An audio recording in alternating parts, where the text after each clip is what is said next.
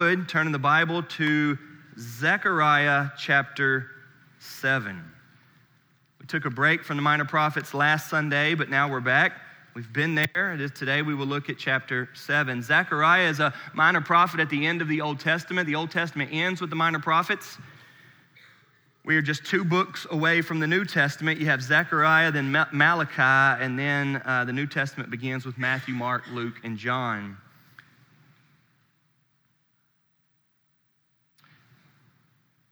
One of my favorite things to eat, and I like to eat a lot of stuff, but one of my favorite things to eat is uh, homemade biscuits and gravy. And we used to have a family here in the church, Jason and Michelle Fowler, and Michelle's passed away, but before she had passed away, she taught my wife how to make homemade biscuits and gravy. And now Val does that, and oh, I love it when she does. And I can eat a lot of those. I can eat probably four biscuits, whole biscuits for breakfast, and then eat another three or four for lunch, and really, really just enjoy it. And uh, I remember one time Val made a whole bunch of biscuits, and I told her to leave them out because I was going to eat some, and she left them out, and I forgot to put them up.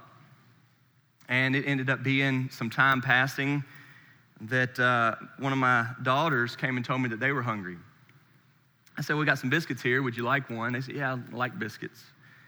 So I gave her a biscuit, and she tried to bite into it, and it had gotten so hard that she couldn't eat it. And I said, Well, you, don't like biscuits?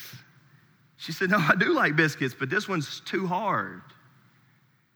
And as you know, if you leave some food out for too long, it'll harden up like that, won't it? If it's not treated right and taken care of, something really good like a homemade butter biscuit can get so hard that you don't like it. I'm telling you here today, that same thing happens to hearts. I'm telling you, people like me or you who once were so in tune with God, connected to Him, in love with God, can get your heart hard. And next thing you know, you're kind of unaffected by the things of God. I wonder if you're here today thinking, honestly, you used to be closer to God. You used to be more connected or committed. You used to be more moved by truth, songs, passion. And could you consider today that perhaps, like a biscuit that's set out too long, your heart has hardened? The Bible teaches us that that's a dangerous place to be in. And that if we do not address it, it will get harder and harder and harder. Perhaps you know of somebody where you've said before, they are so hard, you can't break them. And would you be warned today that that could possibly be your heart?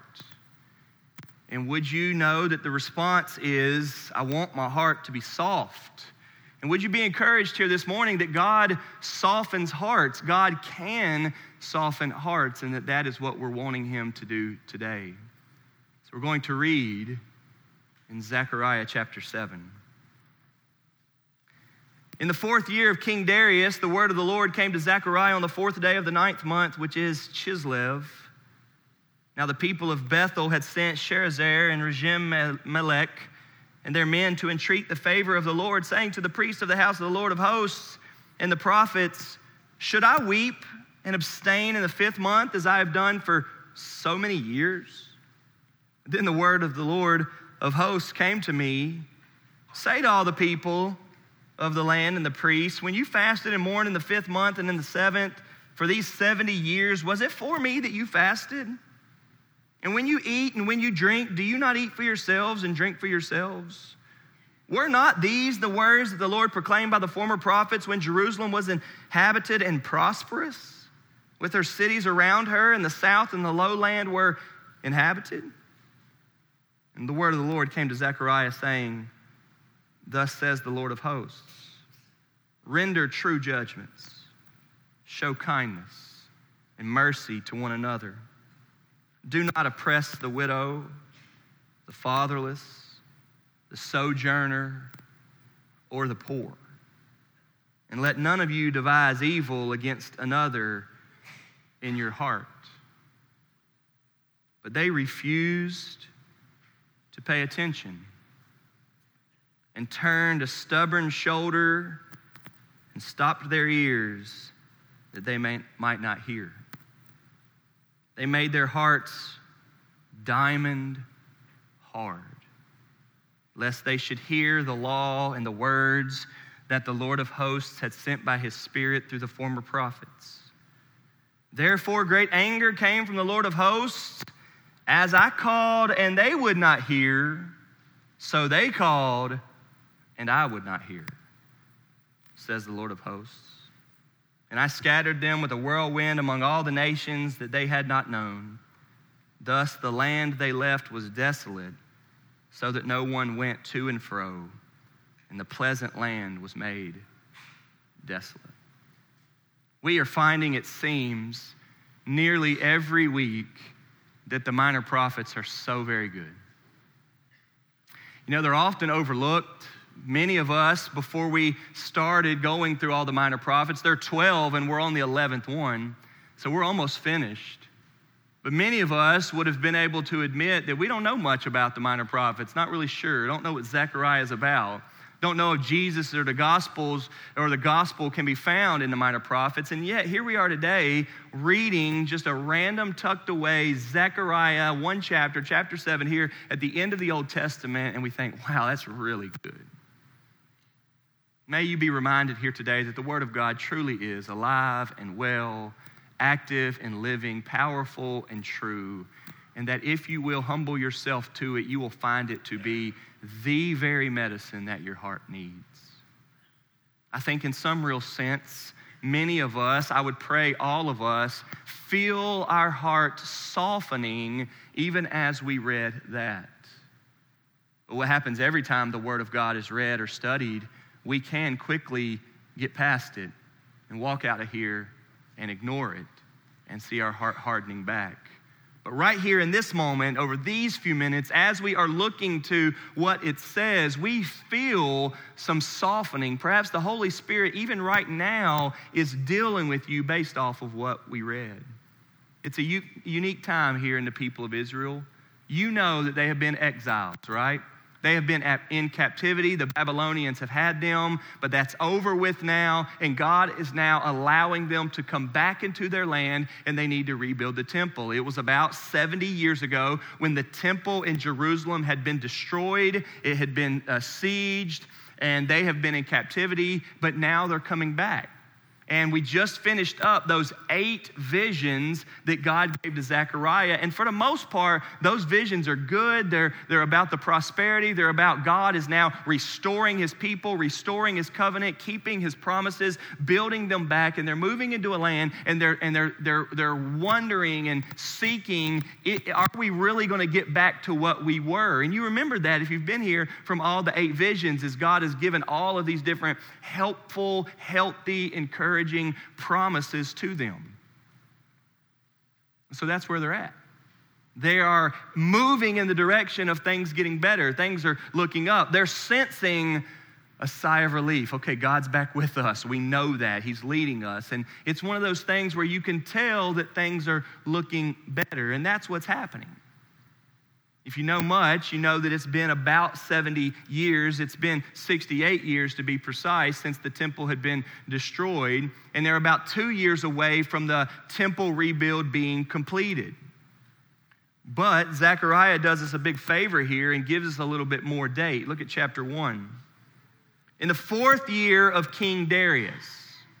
Okay, so it says right there at 7 1 is the fourth year of King Darius. But if you look at chapter 1, verse 1, it says the second year of King Darius. If you look at chapter 1, verse 7, it again says the second year of King Darius. So it's been about two years since God started speaking to Zechariah. We know that Zechariah is a contemporary of Haggai, the book that we studied right before this one, and he has told them to go and rebuild the temple. So they are two years in to rebuilding the temple. Things are going really well. They got God back, they got their relationship back, the enemies have been dealt with, and things are moving quite along. They're two years into it, and they're two years from it being finished. At least we know that. They don't necessarily know that, but they're two years from being finished, right? So it seems like progress is happening. And then we get to this. In the fourth year, which means two years in, verse 2, the people of Bethel sent a regime and their men to entreat the favor of the Lord. They sent a group of people to go ask a question. And what I want to point out today are three different questions in this one chapter. The first question is from the people to God, and the next question would be the next two questions are questions from God back to the people. God answers their question with a question, God answers their question with two questions. So they ask in verse 3 Should I weep and abstain in the fifth month? As I have done for so many years? The first question that they ask is Is that enough? Can I stop? Is that enough, God? Have I been faithful long enough? Have I been obedient long enough? Do I have to keep obeying? Do we have to keep doing what's right? Have I done enough? Is that enough? See, these people had been fasting and mourning because they had been attacked.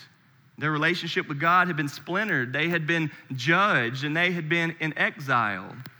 And the Bible doesn't teach us, listen, the Bible doesn't teach us to be a people that fast all the time, 24 7. And we kind of know that because we don't do fasting a lot.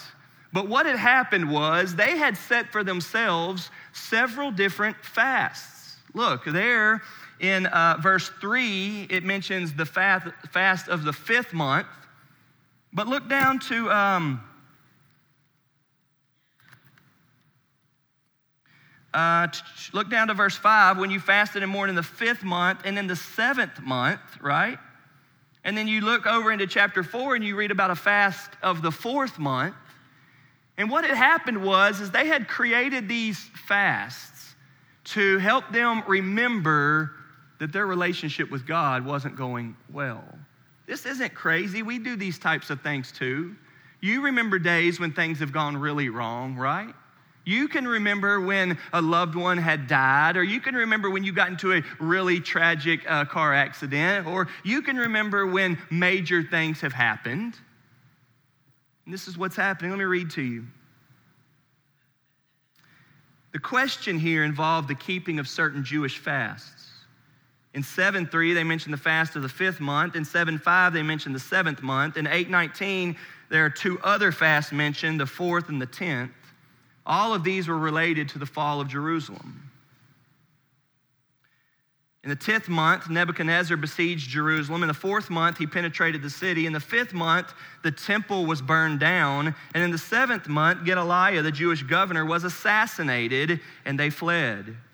For the past 68 years, the Jews had observed these dates as fasts. But now, with the temple going up and Jerusalem being rebuilt, this delegation wondered whether they should continue to observe these fasts. So you see what happens?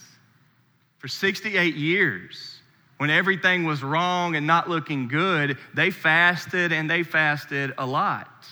But now they're two years in to blessing and progress, and they get a group of people together and send them to go speak to the priests in the house of the Lord of hosts and the prophets, and they say, Can we stop? Is this enough? Have you ever asked that? Have you ever said, well, I, I, I, go to church this much, and so I don't need to go this much, or, or I, I do this much, or I don't need to do any more, or I give this much, I don't need to give anymore, but I'm nice to this neighbor. I don't know if I want to be nice to this neighbor, or I helped that person. I don't know if I need to help that person. So have you ever asked before, can I stop? God, do I got to be loving to everybody?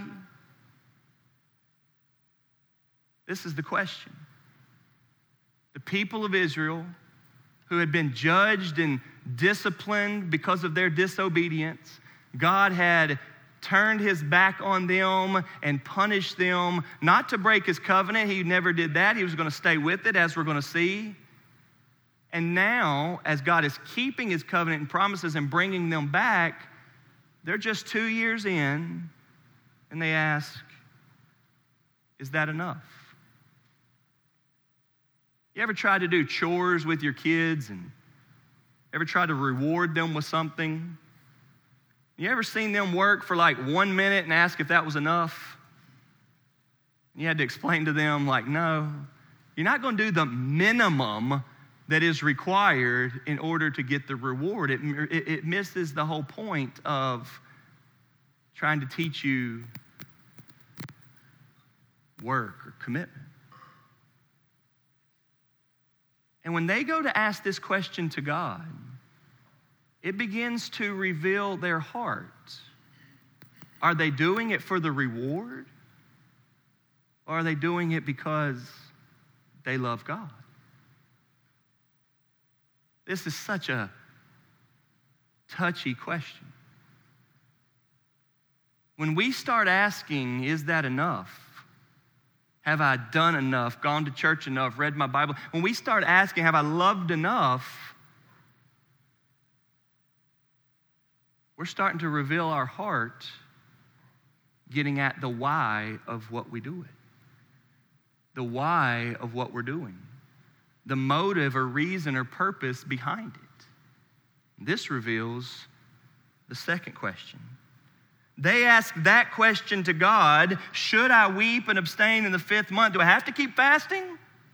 Should I, should I still be sorry over this? Can I get over it? Can I forget that we disobeyed you and you allowed a nation to come and literally burn down the temple of God? Can I stop being sorrowful for that, God? What a question. Is that enough? Do I have to? And to that question, God speaks back in verse 4 and says, Then the word of the Lord of hosts came to me, Zechariah, say to all the people of the land and the priests, when you fasted and mourned in the fifth month and in the seventh for these 70 years, was it for me that you fasted? God asked back with the second question Why were you doing it? If you're doing it for me, then would you stop? If you're doing it to get something, then that's up to you if you want to stop. God hits right back to the motive. This is so revealing. He says, Well, when you were doing it, was it for me? Then he asks this And when you eat and when you drink, do you not eat for yourselves and drink for yourselves? Were not these the words that the Lord proclaimed by the former prophets when Jerusalem was inhabited and prosperous? What's happened here is they're kind of admitting that their obedience to God is more for them than it is for God. They didn't realize it because they thought they were back in, in prosperity, but they didn't realizing, but they're, they're exposing their selfish, sinful hearts. God asks, Well, why are you doing it? Why do you want to stop? Is it because you got your goal? Was your goal fruitful? faithful obedience? Or was it to get something? Was your obedience conditional? Was it to get something from God and then once you get it, you stop? God asks back with a question of why that begins to speak to their hearts. I want to ask you here today do you think about the why of what you do? If we're not careful, doing something for a long time over and over again, let's say there's 52 Sundays in a year, so we come to church a lot, right? If we're not careful, then we can run into we just do it. We just do it, right? We try to encourage each other to read our Bibles regularly and daily to grow in the Word of God. And if you do read your Bible often and consistently, then you find yourself just doing it and doing it and doing it. If you are a faithful giver to church, you find yourself regularly doing it. We have online giving now. Sometimes you may not even have to think about it. Does it become something to you where the why of why you're doing it has kind of been overlooked, ignored, forgotten. And so now you start asking questions like Can I stop? Is that enough? Or perhaps reasoning with Does it matter? Doesn't really matter? Nobody notices? Doesn't affect me? Doesn't affect anything? Doesn't make a difference? They actually asked God, Do we have to keep fasting? God, do we have to keep living in a, our lives as a response to you and the heaviness of sin? Or can we stop doing that? And God asked back, Well, why are you doing it? I imagine at that point that they were stunned. Can I remind you here today that it doesn't matter what you're doing if you're not doing it from the right heart. Would you allow the hardness of your heart today to be softened a little bit? That you may be going for the right things, but from the wrong heart, and it's just as bad. It's still sin. This is why I want to warn us and all of us for us to be so careful with politics. Politics is so polarizing these days. If you watch politics, no matter what side you fall on or what issue you're really upset about, you'll find a lot of people that are really worked up over it, but their heart's not in the right place. Perhaps a really good thing to be serious about, but coming from the wrong place. Christianity is the thing, and it's the only thing that causes us to care more about the heart. It's not that we don't care about the action, but we're concerned about the heart. And the heart then is able to supply the action from the right perspective, from the proper motive. They ask, Can we stop? God asks, Well, why are you doing it? Perhaps you've thought about going more in this direction or more in this direction or doing more of this or less of this with your life, with your spiritual life, with your committed life, with your serving life, with your giving life, with your sacrificing life. And perhaps you've started to reason should I keep going? Should I stop? Perhaps it's because you've forgotten the whole why you started. You know, I'll give you a great example on this, and I know we use these illustrations all the time, but they're just so helpful, right? Anytime somebody that's been married for a couple years starts talking to a couple that's been married for several years, it's not hard to find a couple that says to them, like, well, he's opening the car door for you now, but just give it a few years. He won't be doing that much longer, right? Oh, I remember those days. He used to get me flowers and surprise me with treats and all that, but, but that won't last long, right? And you've all seen those conversations before, right? It raises the issue of why are you doing it or what changed? Were you, were you, were you doing it in the beginning because you loved her? Why, why did you open the car door for her or get her flowers back in the day? Well, because I loved her and just wanted to know how special she was. Okay, you don't anymore? Well, that's what God's saying. They say, Can we stop fasting? And God says, Well, why, did, why were you doing it to begin with? Was it for me?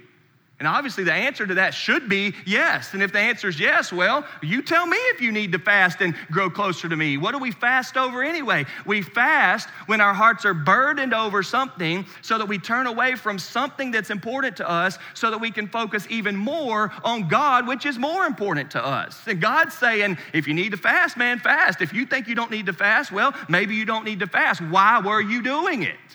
But if you're starting to ask, do I need to anymore? How much is enough? Can I stop? Sort of thing, the issue is not right or wrong. The issue is why were you doing it?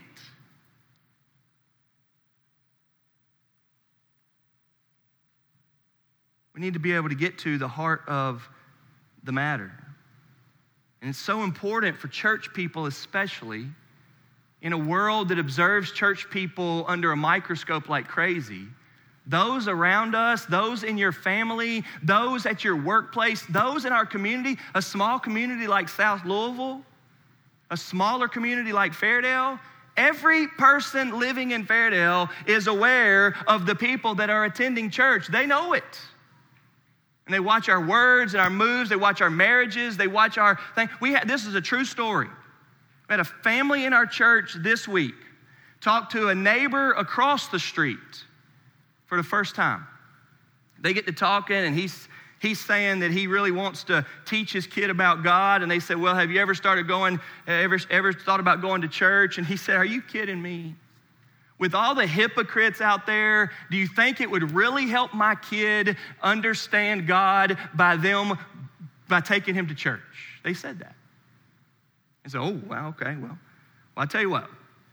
Why don't you just get some Bibles and start reading the Bible with him at home?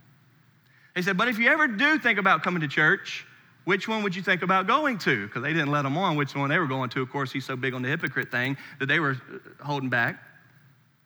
And the guy says, Well, been thinking about that church down there, kind of beside the funeral home. They said, Oh, that's our church.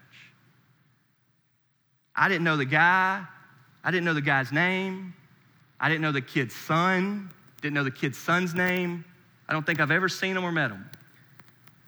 He says, Well, I do know this. I do know the preacher's up there at the baseball field all the time, and I've been watching him. That scared me. He ain't come yet. So, what's he thinking? The Bible's wanting to remind us that what we do isn't as important as why we do it. Now, in case you take one sermon and try to run with it, and that's not what Christians do. We've committed ourselves to the scriptures. We've committed ourselves to all of the Word of God. We've committed ourselves to being here regularly so that there's a lot of things that we need to say. And we can't say everything that we need to say in one sermon, but you've also heard me preach lots of sermons where I say, hey, you can't always make it about the heart. You got to get to what you're doing too. So we are people that are about what you're doing, and we are people about why you're doing it. And when we get to the third question today, you're going to see that as well. But the question right here in the middle is why are you doing it? One of the great theologians, Machen, says if our doctrine be true, meaning what we believe is right, and our lives be wrong, how great is our sin?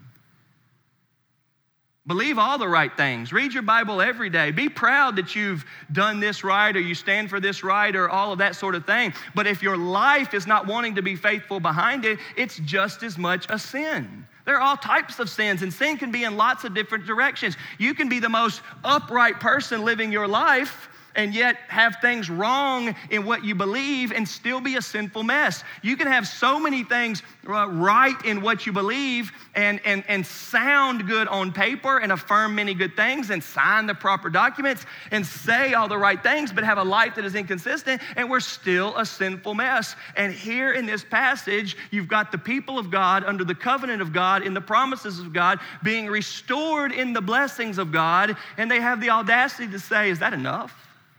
Have we been Christian long enough?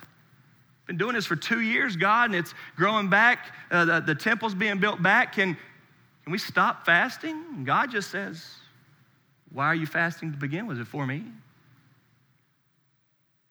He points out that this has been his message all along. The why is the heart of the matter for the Christian.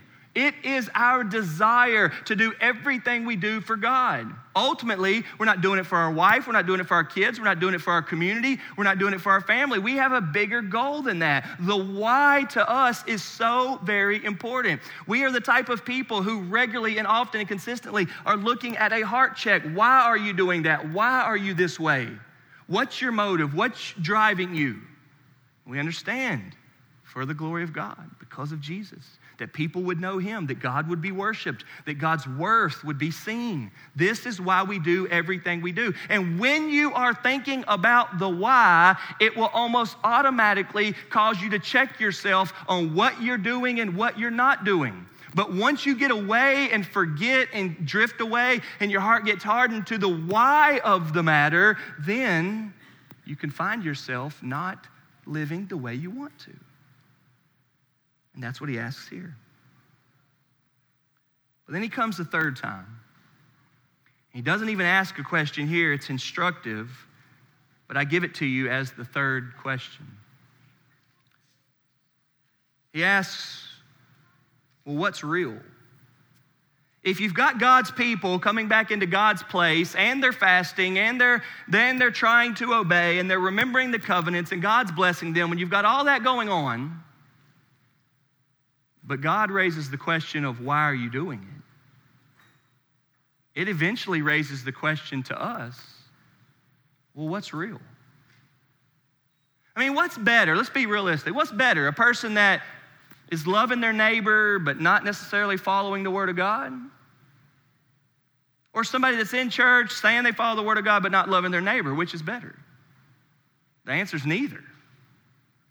And see, if you're not staying in tune with the Word of God, you've been having those discussions in your head. I'll tell you one that happens all the time in a community like South Louisville. Listen to me. I'll tell you one that happens all the time in a community like South Louisville. You got some kind of snub, snobbish people that are always in church. You kind of don't really like the way they are, they're not real loving. And those people are kind of proud on how churchy they are. And you got some other people that say they're Christian that really aren't that committed as they should be. And what goes on in the mindsets of people like that is thinking, well, I ain't committed to church as much as them, but I'm more faithful to just loving and being helpful and looking like a good person than they are. And the other person says, well, I mean, I'm not able to do as much as them because I'm always committed to church. And you get this reasoning going on in your mind, weighing out what you do, not weighing out the why. And God asks the question of why. And so, for help us to help us get clarity, God then speaks up again to finish out the chapter, and he asks, What is real? And listen what he says. Verse 8. And the word of the Lord came to Zechariah, saying, Thus says the Lord of hosts. I'm thankful for this. God asked them, Why are you doing it to begin with? And he didn't stop there. He knows that probably broke them down. He didn't stop there. He now tells them, here's what should flow out of the why. If you get the why right, here's what the what should look like. If you understand for God, because of God, through Jesus, for Jesus, if you understand that Jesus died on the cross for your sins and that now your life is hidden with Christ, that you are a follower of Him, that Christ is your life, if you understand that, you've got the why of life. You know for the glory of God. You know it, you know it, you know it. Now God tells us the what. Verse 9, thus says the Lord of hosts, render true judgments. In other words, let's be honest about this. Be honest with yourself. Be honest before God. Make an accurate, true, serious judgment about where your heart is. Be honest before God. Be honest about your sins. Be honest about your repentance. Be honest about your need for Him. Render true judgments. Look at this. Show kindness and mercy to one another. Folks, there is never a time, ever in Christianity, in this world, in this life, no matter what the issue is, where we are not showing kindness and mercy toward one another. Ever. This is what the people of God are kind and merciful to others. There's never a time for you to justify it not being that way. Kindness and mercy. And then he gives us four categories of people and if you like to pride yourself on being an upright conservative that believes all the right things, then brace yourself because God has a word for you this morning. Do not oppress the widow, the fatherless, the sojourner, or the poor. Four categories of people that when you come to God with all the right things that you believe, God quickly steps back and says, What about these? How's your Christianity helping this? And I'd love it. I mean, we're not going to take time today, but I'd love to have a service real soon where we have an open mic right here. And if you don't want to stand up, I'll pass the mic around. And let's please hear from all of us good, godly people how you've been doing with the widows and the fatherless and the sojourner and the poor. I'd love to hear some testimonies about how you're doing with that and how much you've thought about that.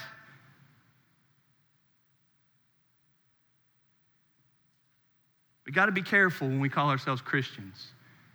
We start patting ourselves on the back, and yet we've not been following Christ. We start saying things like, Can I stop? Have I done enough? God answers back with why. He gives us that gut check. He asks how hard our heart is. And in doing that, he doesn't leave us right there to scramble or to make excuses. He comes right back. He doesn't want us to leave going, Well, I got the why right. He wants us to look now to what it says. Render true judgment, show kindness and mercy to one another. Do not oppress the widow, the fatherless, the sojourner, or the poor. In other words, God is saying that when God changes the heart of an individual and causes them to know Christ and love God, He immediately causes them to care for certain categories of people. He causes us to be mindful of certain categories of people. Widows are people that Christians are wanting, searching searching to help. Fatherless, orphans are people that Christians are searching to help. Sojourners, people that are on the move, on the go, trying to get somewhere, trying to find something, are people that Christians are wanting to help. The poor are people that Christians are wanting to help. You read the Old Testament, you read the New Testament, and you see this time and time again. And then to cap that off, he says, Let none of you devise evil against another in your heart. That's God's answer to their question of can we start fasting? Oh, wouldn't the religious person, listen, wouldn't the religious person, wouldn't the person that's a Christian in Louisville, Kentucky, would have loved for God to say, well, if you want to stop fasting, you can. I mean, you've been fasting enough and you're really not expected to fast all the time. You know, the point of fasting is really for you to get focused on God. And if you've been fasting, okay, what I would suggest is maybe take a break from fasting for a little bit and then maybe get back to fasting. Wouldn't that have been a neat little answer that somebody like me or you would have given to how much do we have to fast and should we keep fasting? But that's not what God does. Can we stop? I mean, for 68 years, we've been fasting in the fourth month, the fifth month, the ninth month, the tenth month. We've been fasting like crazy, God, forever. And finally, we're getting the blessing back. Can we stop? Enough's enough. And God says, Well, why were you doing it in the first place? Was it for me? And as they're left reeling, like, oh man, now he's checking my heart, then he says, Render true judgments. Where's the kindness? Where's the mercy? What about these people? Widows, fatherless, sojourners, poor. What about a heart that starts to dev- devise evil towards others? That's not us. All of the life of the Christian is to flow out of how God is to you. In every way that God has treated you, that's what flows out to those around us. So you think about have you been a widow? Have you been fatherless? Have you been a sojourner? Have you been poor? Physically, literally, spiritually, have you been those things? Absolutely, yes. We all have, we all are. And how is God to us in that regard?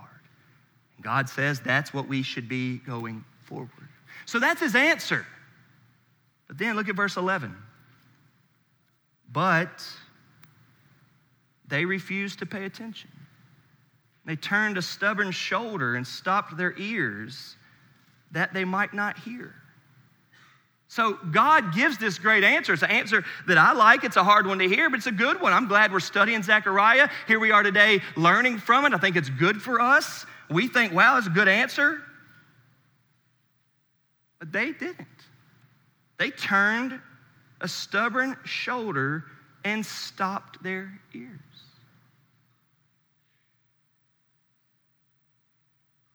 Why? Well, you know the answer to that. Verse 12. They made their hearts diamond hard, lest they should hear the law and the words that the Lord of hosts had sent by his Spirit through the former prophets. They intentionally made themselves not hear it because in hearing it, it started to soften them. And so, guess what happens? I'm gonna tune it out because if I'm not hearing it, I don't have to be affected by it. I don't have to deal with it. I don't have to literally say, Am I going to obey or am I going to disobey? Am I going to drift toward? Am I going to make some changes? Am I going to start thinking about what my life looks like to the poor? Am I going to start thinking about what am I doing for the sake of the sojourner? Or Josh, stop, let's hurry and get past it. I don't want to hear it anymore. Do we want this so we can go? That's what they did. They put their hands in their ears, they put their headphones on, and they said, I don't want to hear it. Why? Because they don't want to deal with what God wants them to deal with. They don't want God softening up their heart that they might care about people. They don't want to become more and more and more like God. And what happened in turn, because they rejected the word of God, is their hearts got harder. Now, let me say something. If you don't have a consistent commitment in your life to read the Word of God and hear the Word of God, your heart gets harder. You used to be more sensitive to the things of God, and now you're not. There are all sorts of things going on in our lives that are uh, causing us to drift away from God, and the, the world is wanting us to be more and more and more like them. All of us have friends that are not Christians and we spend time with, and they are hoping, oh, they're hoping for you to be a little bit more like them. They're wanting you to talk like them. They're wanting you to cuss like them. They're wanting you to act like them. They're wanting to have too many drinks like them. They're wanting your life to reflect their lives. Because when your life is a witness to Christ, it does something to them. And if they can get you to not be a witness to Christ, then it doesn't bother them. And God says that that happens in us before it happens there.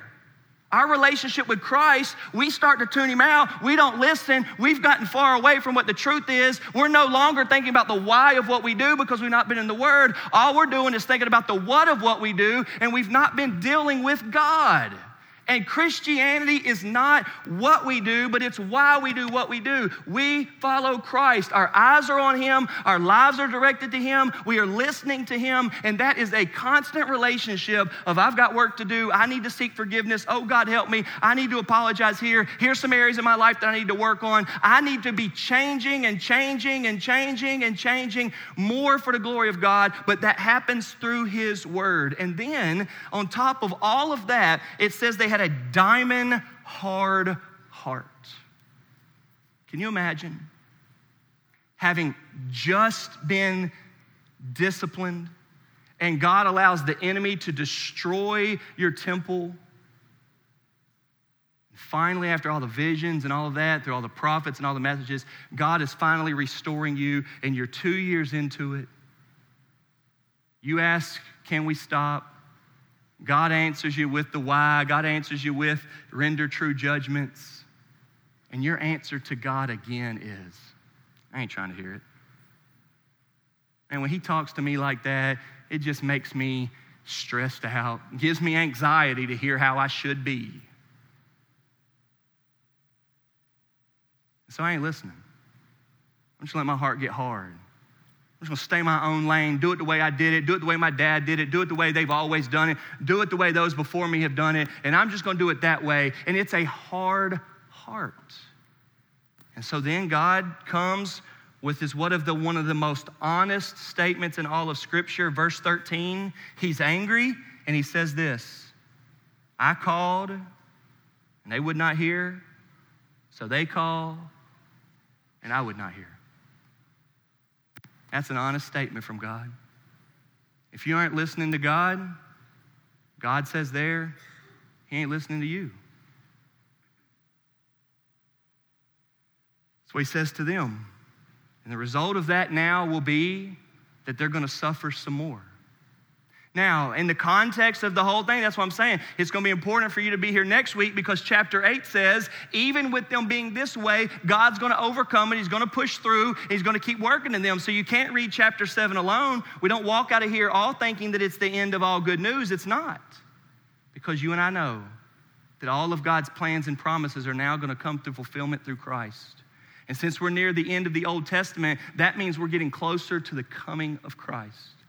And as we see, listen, as we see in the Old Testament people of Israel a continual hard heartedness that looks like it's not sure if it can listen to God, they listen to God, they don't listen to God, they struggle over the why of it. We're about to see in the new covenant through Christ that God is about to change their hearts.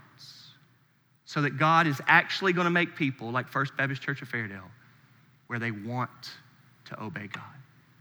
They hear God's truth and they want that. And so it is in the life of every person like you or like me. When we get to a passage like this, where in all humility we should say, That sounds like me. There are times in my life where I've wanted to ignore the Word of God, ignore the ways of God, and I've wanted to do it my way. And it is there, right there, why I need Jesus, why I need a Savior. We know that Christ died for our sins so that we would be brought to God and that we would be forgiven. And it is through the forgiveness of sins that you and I come into a right relationship with God. And when we know that God is our Father and that we are loved by God and our sins are forgiven, we are now living by faith in Christ. Meaning, every day, every moment, we're trusting in Him. We look, we believe, we need Him. And it's through that need that we get Him. May it never be that your heart's gotten hard. May it never be where you can understand very clearly, like a biscuit that's set out too long, it's just gotten hard. May it never be that that's, that, that is us. May it never be that we're the people who think, I've gotten away from the thing that softens my heart. I've gotten away from the thing that gets me focused on God. May it never be that we've gotten away from looking to Jesus.